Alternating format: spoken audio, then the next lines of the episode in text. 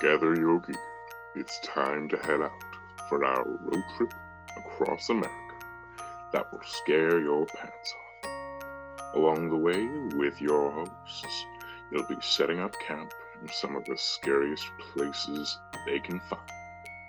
Discover each episode a cryptid, a haunting, and a strange encounter. Climb aboard a cryptid camper if you're brave enough. Take it away, Shay.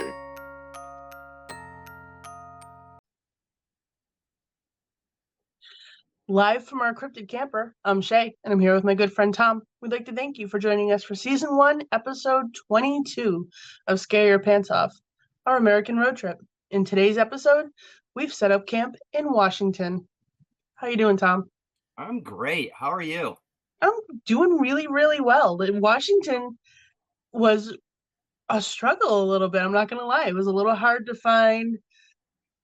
There's a lot, but not a lot with a lot of detail. Yeah, I thought I would just have a list of like 50 cryptids to pick from Washington and Pacific Northwest. We just know that strange things happen there. Historically, we know that, and I'll tell you, the list wasn't as big as I thought. You know, Bigfoot's obviously very big up there. And I almost did Bigfoot, but yeah, I was surprised because it's you hear about, you know, that Washington, Oregon area, that, and even Northern California, where just strange things happen. And yep. But it was slim pickings. So, but it's cool still. So you watch anything good recently? Let's see what I feel like. I feel like I rewatched. So I literally just rewatched again Halloween Kills, because nice. How do you not? I think. Wait a minute. Do I remember correctly? Were you supposed to be watching Antlers sometime recently? I really liked it. I did, and yes, it was. I thought it. I had a lot of fun watching it, you know, about the Wendigo. Not enough movies about Wendigos, so and it's Del Toro, right? So he was just, I mean, everything he does is really cool. So yeah, and I like the cast too. I thought the cast was really good, and it's, you know, some people that you don't typically see in horror flicks and stuff. So.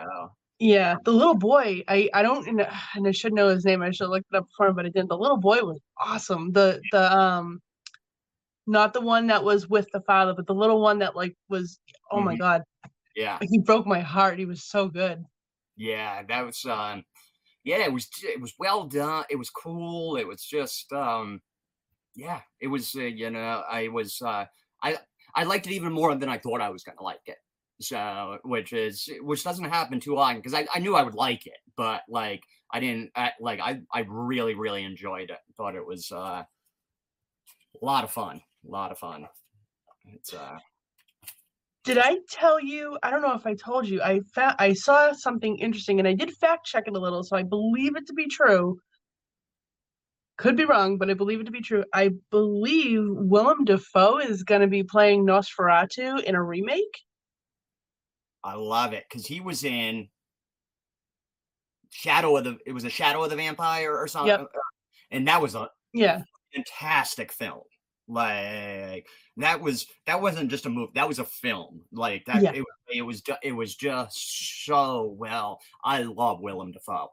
Willem Dafoe.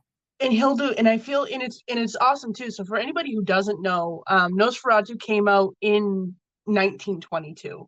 Yes, and then it was actually one of the first full-length horror movies, and it wasn't the first horror movie. The first horror movie actually came out in like 1896 or 1897.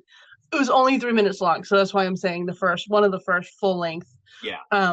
But it's so awesome, because if you watch Nosferatu, I love classic horror. I love like the old black and white, no special effects, kind of like they just had to figure out how to make shit creepy.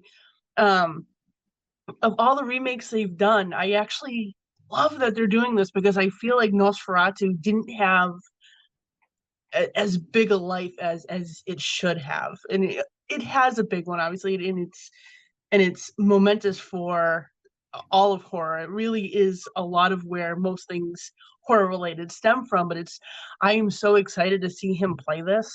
Yeah, it's gonna be awesome too. And for you guys out there, if you haven't seen it, check it out, and then just do a little like deep dive on it. It's super interesting about the lead actor and the rumors that are about him, and possibly may have been a real vampire. And it's just a classic. And like she said, it's one of the earliest ones, and it's definitely one we'll have to watch in season 2 of our show. Oh yeah. So are we spoiling a little bit for the first time ever about season 2? We can if you want. It's up to you. I'll leave that up to you. Well, so we won't say much, but obviously season 1 cannot last forever, and Tom and I have decided that we're going to maybe do a road trip through half of the United States of America and take a little bit of a break, and then maybe stick some roots down in our own little drive-in or something, and talk about some horror movies. Because as you can tell, listening to this podcast, as passionate as we are about the cryptids and the hauntings and the strange encounters and everything like that, horror, yeah, we're gonna totally nerd out a little. And I'm super excited for season 2. We don't have all the kinks worked out yet, but I think you guys are really gonna like it. Yeah, it's gonna be a lot of fun. And yeah, we had the idea to break it up for you guys too, because it's 50 episodes is a lot, or 52 I think, or whatever, with our bonuses and stuff like that. So we thought it might be a good way to break it up and sort of some of the monotony for you guys and us. And more news to come. I'm excited for it, but it's still going to be in the horror realm. So good stuff to come, guys. It's going to be great. So all right, this week, I had the cryptid. Time for the cryptid. And again, I said it at the top that, I thought there'd be a huge list, and there really wasn't. And basically, I found two major ones, and two, with a good amount of info on them. And one was Bigfoot, which I almost chose because we have not discussed a Bigfoot on this, but it's part of the reason we feel like you all kind of know the Bigfoot, and at some point we'll definitely discuss him, but we wanted to do some of the ones that you guys maybe not heard of, or we haven't heard of, or might be a little more interesting than just a Bigfoot. So I went with, and I'm wondering, have you ever heard of this, Shay? The Bat Squatch. So I haven't heard of it, but honestly, like I feel like the name paints a pretty good picture for me. So I feel like I can venture a guess, but I'm excited. So tell me about him. Yeah. So as you astutely picked up, yes, from its thing, it is a bat Sasquatch hybrid, and it's said to be over 9 feet tall and weigh as much as 2 grown grizzly bears. It has piercing yellow eyes, blue tinged fur, razor sharp teeth, a wolf-like muzzle, a broad muscle-bound torso, and bat-like wings that could span up to 50 feet. Pretty huge. That's like that 50 feet. That's a big wingspan. Yeah. But it kind of makes sense because it is over 9 feet tall, so it would need crazy big wings to counteract that, the weight as well of 2 grown grizzlies, which is over a ton right there. The beast is also said to possess psychic and telekinetic abilities and powers that allow it to affect car engines, radios, and televisions. So the first sightings occurred shortly after the eruption of Mount St. Helens on March 27th, 1980. So that was when the big eruption happened. And then for like a couple months after, there was like small little eruptions, which is pretty typical with volcanoes. You have the big one, and then you might have some just like, not aftershocks, because that's an earthquake, but something like that, where it's just small little things. So word of mouth began to spread very quickly, and locals started to look for it at this point, because now, you know, it's become a big enough story. But after a few months, sightings started to subside, and people started to talk about it less and less. And then it was pretty much forgotten for over a decade. It's, you know, you might hear a few things, but pretty much forgotten until April of 1994, when Brian Canfield was driving his truck down a road, and it suddenly stalled. So obviously he gets out and pops the hood, and as he's tinkering around in there, all of a sudden he hears a loud bang, and like something that just like dropped or landed on the roof of his truck. So, and then and he said the suspension sort of squirmed and buckled from the impact and weight of whatever dropped on the roof.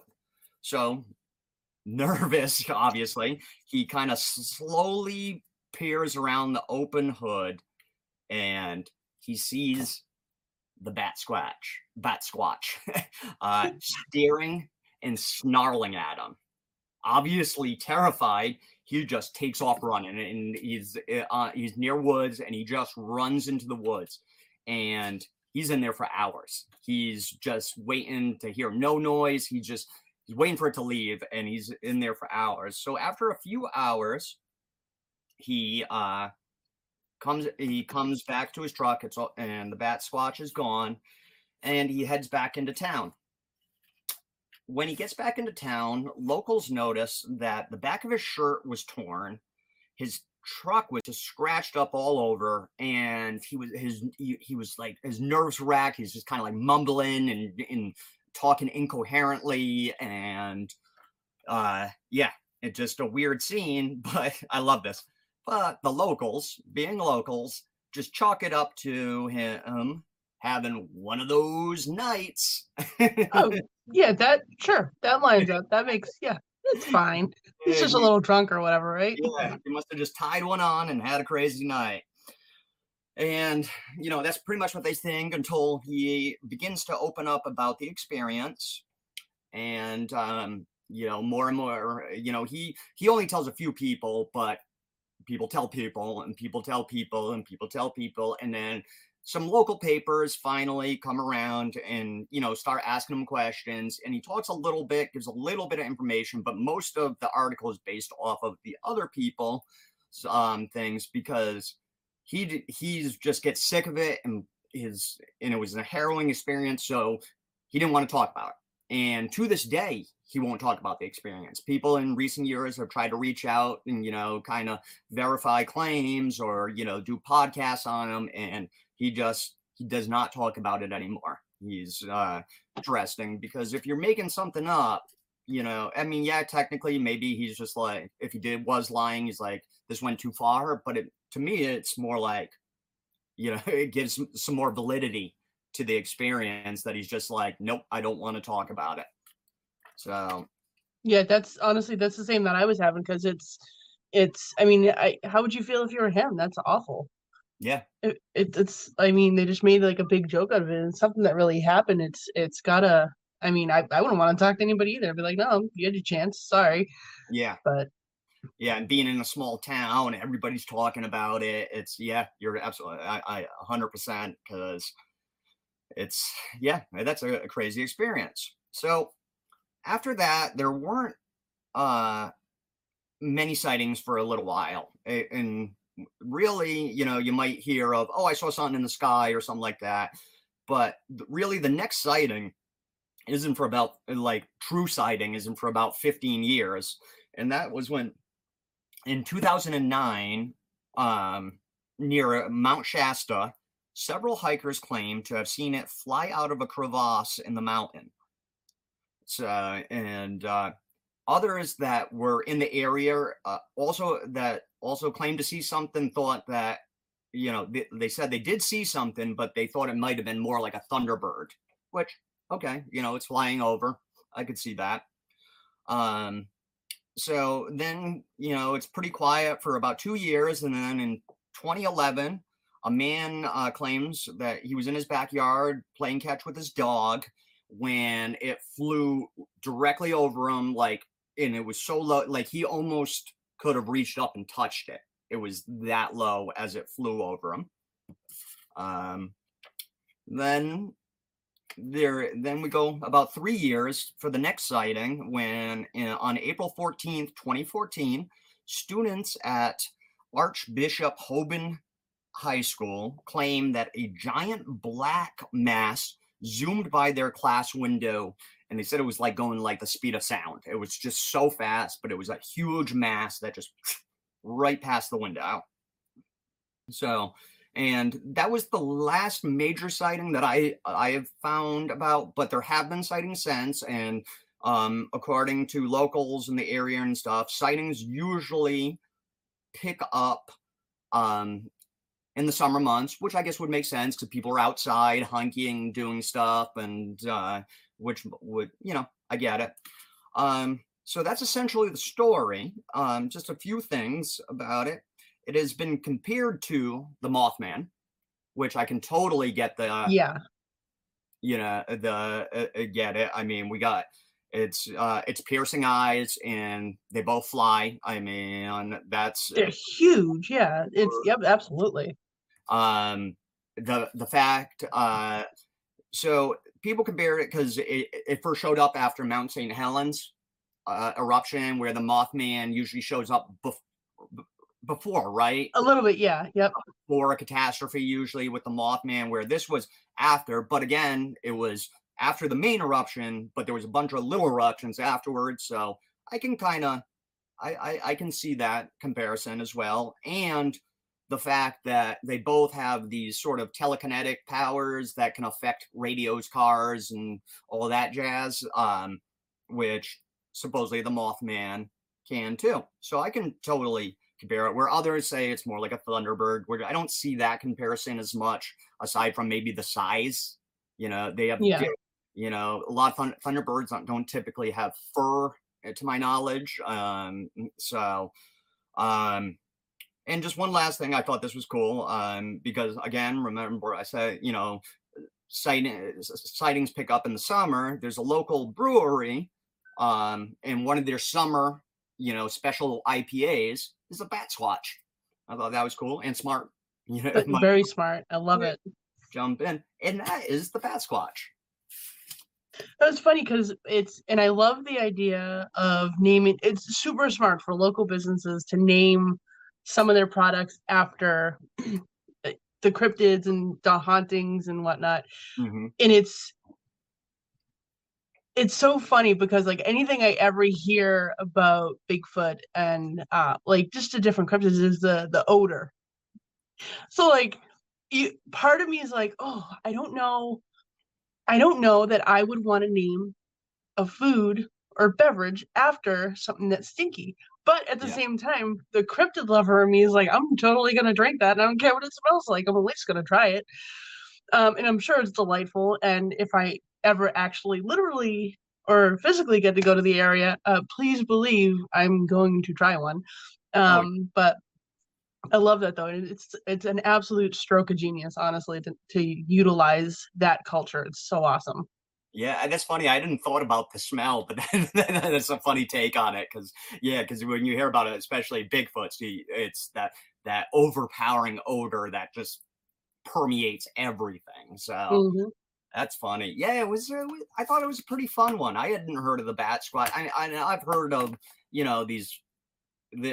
There's other Sasquatch hybrids with stuff, you know, throughout the country. But I thought it was a fun little story, and that was a fun one. All right. Well, I have the haunting for today. Time for the haunting. Okay. And it's a little short, but as with any, I'm starting to have a revelation of I might make horrible decisions sometimes, but it's okay. I'm gonna give you a little bit of a trigger warning only because this does involve children, and it does involve children dying, and I'm not going to do a lot of trigger warnings, but when it comes to like kids and stuff like that, I'm absolutely going to tell you this is a story that involves the death of children. So with that being said, I'm going to go on, and I'm going to talk about the Campbell House, and it's in Spokane, Washington. So the Campbell House was actually designed in 1898, and it was built for Amasa Campbell and his family. So we're going to give you a little bit of a background on Mr. Campbell, just so it kind of lays a path, I think, to make other things make sense. So Mr. Campbell and his business partner, John Finch, owned two mines. These mines were so successful that in 1903, they were actually able to sell them off for $3 million. In 1903. That's, I don't even know how much that is right now, and yeah, blows my mind though. That's a lot of, wow. Yeah. So in a little bit before they sold it, however, though, in 1892, Mr. Campbell and Mr. Finch were actually caught in the middle of a violent labor strike, a violent one. That's actually how it says it. It's a violent labor strike. So we all know strikes. We've seen them. We know, what they mean, but a violent one, really, to be depicted that way, it shows you how bad it probably got. Yeah. So the strike was between union and non-union miners, and the owners, the duo, Mr. Campbell and Mr. Finch, actually brought in, quote unquote, scab miners by rail from California. Ugh. So it's awful. And if you think about it at this point, so obviously at some time coming up, they're going to be selling the mines and whatnot. But I feel like this right here is pretty pivotal. And I feel like it shows that the possibility that these two acquired some enemies is probably pretty high. I would imagine. Back to the house now. So the house was constructed for roughly $30,000. But after everything on the inside was done too, the custom fixtures, the furniture, the house actually cost upwards of $80,000. And today, that's over $2.7 million. Jesus. Yeah. Wow. Crazy. Now, what happens in this house in the early 1900s is that part I was warning you about. There are a lot of claims that this happened. I can't actually find like solid articles, but this is the widest claim that I've seen, and a lot of people seem to believe this. So obviously there are other stories, like with any other places, there are other stories and other possibilities, but this is the one that I'm going to talk about today. So in the early 1900s, the Campbell family that had four children would actually lose three of their children in one night, brutally. Oh. So three of their children are murdered by an intruder, but the fourth child was abducted and never heard from again. Oh, geez. That's so bad. It is. It's awful. And so, like I said, the sheer evidence to back this up is very scarce, but it did happen a very long time ago. So that's not unheard of either. Yeah. I just want to jump in. So I'm taking notes if people are wondering what I'm doing, but $3 million in 2022 is $85,714,285.71. No, wait, that's in 2019. I'm sorry. It only goes to 2019 and 71 cents. So wow, probably right around there still, maybe a little bit more because it's 2022. So, but yeah, $85 million. That's insane. That's crazy. I don't. Yeah, that's nuts. So sorry, I didn't mean to interrupt. But no, thank you for looking that up. Honestly, thank you for doing the math. I meant to do it, and then it just slipped my mind. So that's insane. That's so much money. I can't. I don't know. All right, that's crazy. But thank you. So the Campbell House actually still stands today, but it is currently an arts and culture museum. Cool. So now I'm going to dive into the hauntings and the claims that happen in the house. There's a portrait, or was a portrait. I don't know if it still stands at this moment, but last I was able to read, it was still there. A portrait of Mr. Campbell. And the eyes of that portrait are said to follow you. I love that. That's fairly common in some paintings, and it really genuinely has to do with the positioning of the pupils, but doesn't make it less creepy. Still creepy. I don't care what anybody says. I love it. I think it's so cool. And it's also believed by some people that his position in the in the portrait changes slightly. So his hands will be in a slightly different position, or it'll be leaning more to one side, or however it is. So creepy art, absolutely love it. And yeah, so I'm excited. Now, another claim is that in the children's bedrooms, quick sightings of the children are known to happen. And you can also hear them playing. You can hear the laughter, the chatter, the happy sounds you would be hearing from a child's bedroom. Mm-hmm. The other claims are pretty standard stuff. You get your disembodied voices, objects moving, pictures tilting. You hear footsteps and whatnot. But that's all I really have for the Campbell House. But I love the story is just so interesting to me, because it's. I really feel like when it's left unknown that way, like where is that fourth child? Where, like, what is happening? Where did they go? If it's a great story, that was, yeah. And I mean, so sad too. I'm glad you did give that disclaimer, because 3 out of 4, and then the fourth missing, which makes total sense to me why the place would be active too, and just a sad story. But the story had, like you say, it was short, but it had a little bit of everything in it. In that, it's, oh God, it's yeah, 3 out of 4. I couldn't imagine being. I can't imagine losing any kids, let alone 3 out of 4, and then the fourth one also is just gone. Yeah. So then you have that whole, you just have a whole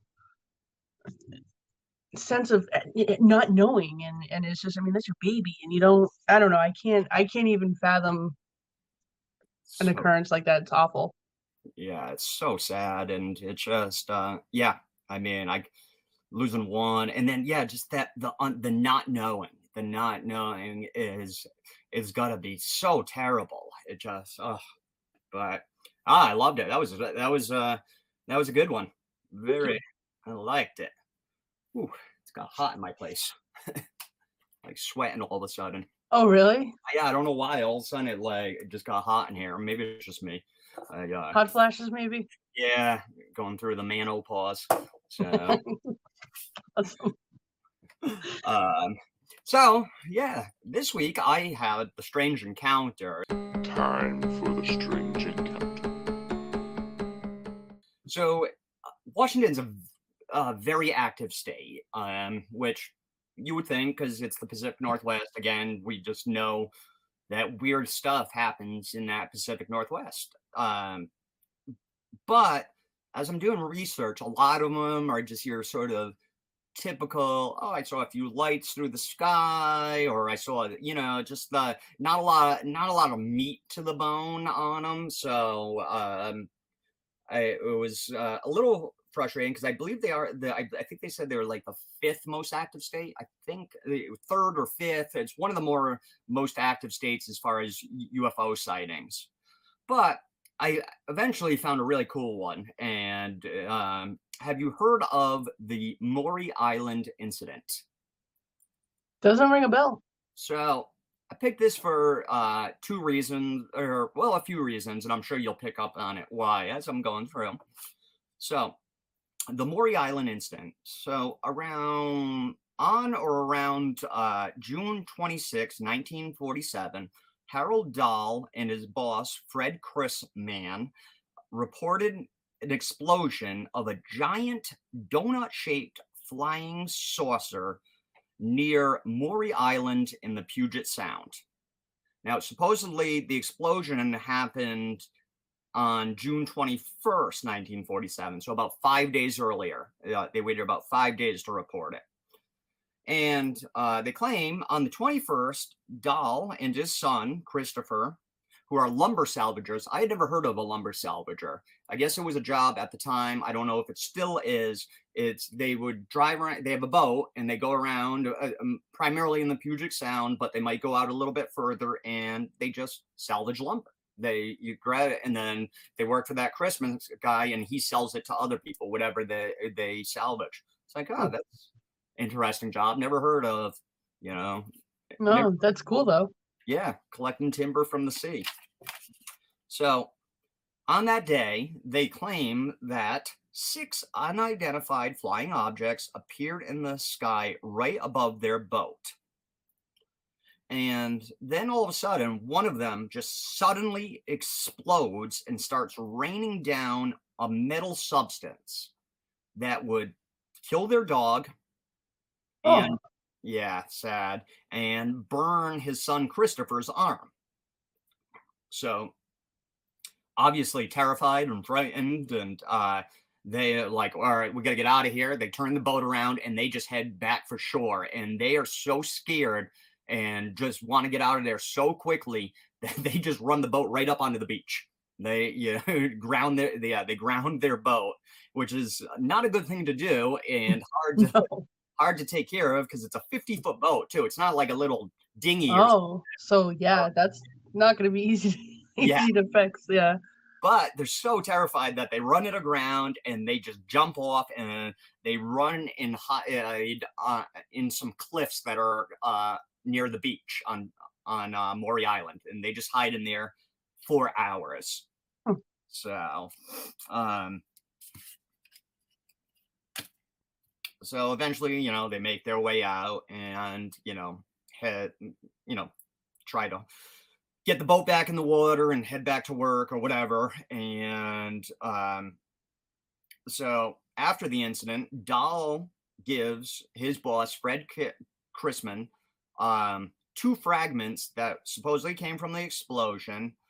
And Chrisman then in turn passes that off to a UFO magazine publisher named Ray Palmer. Ray Palmer then retains a Kenneth Arnold to investigate it. Kenneth Arnold, in turn, gets 2 U.S. Army specialists to investigate it. So, yeah, passing that right along, aren't they? Yeah, I thought that was kind of interesting. And so the 2 U.S. Army specialists, they box it up and, for examination, and they are going to take it back to their headquarters in San Francisco. So they on August 1st, they hop on their B-25 plane, leaving from Tacoma, heading to San Francisco, when en route, their plane crashes and they both die. So very quickly, the Tacoma Times reports that the plane was either sabotaged or shot down to prevent the inspection of the cargo, which, I mean, it does seem strange that the plane goes down. So I don't know where they got that info, if it was just, or they just, you know, made that leap themselves, but that's what they claimed.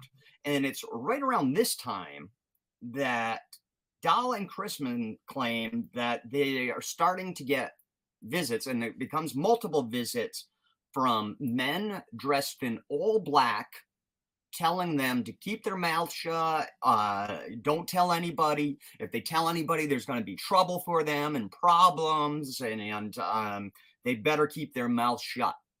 And that's so okay. Not to interrupt. Is that one that has to be one of the reasons you picked it, right? Yes. I love it. Awesome. Yes. Once I read that, I was like, oh, wow, that's cool. And yeah, so they tell him, don't say a word. And they kind of keep quiet for a little while. But so soon after that plane crash, you know, where the B-25 with the Army Rangers or Army specialists, the FBI gets involved and they start to investigate. And very like a couple days into their investigation, they claim that Dahl and Chrisman both admit that it was a hoax. Now, I have never seen anything from either Dahl or Chrisman specifically saying it was a hoax. They've never came out and said, no, it was a hoax or anything like that. This is what the as far as my research goes, this is just the FBI saying, yes, they admitted that it was all a hoax. And they said after testing some of the metals, because I guess they were able to retrieve that supposed metal from that B-25 crash, that the debris or the metal that supposedly rained down was actually just debris from the sea and pumice from the beach. Raining down? Yeah. That's... Okay.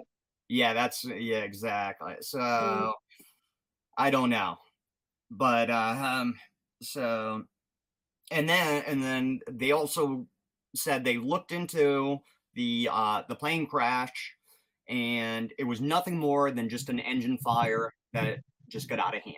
And there was nothing else to it. It wasn't shot down. It wasn't sabotaged. It was your normal old engine fire. I don't know. Again. Huh.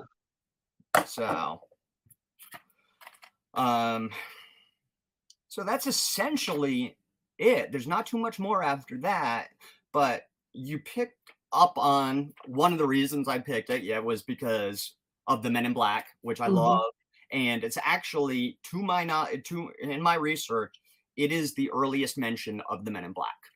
So I thought that was cool. Now, there may have been a couple, but in my research, it was the earliest. And then the second reason I had picked it is one of the earlier mentions of a flying saucer as we know it, the flying that we picture, because this was a couple months before Roswell, you know, the big alien thing and stuff. So it kind of helped that the whole, you know, the UFOs and flying saucers came into the vernacular or whatever, because due to this story. So I thought that was really interesting. But one last thing, there was an update, and supposedly in 2007, the Seattle Museum of Mysteries somehow obtained some of the metal that had rained down on them, and analyzed this debris and claim that it was nothing. Well, it was a common igneous rocks and possibly fragments from a meteor.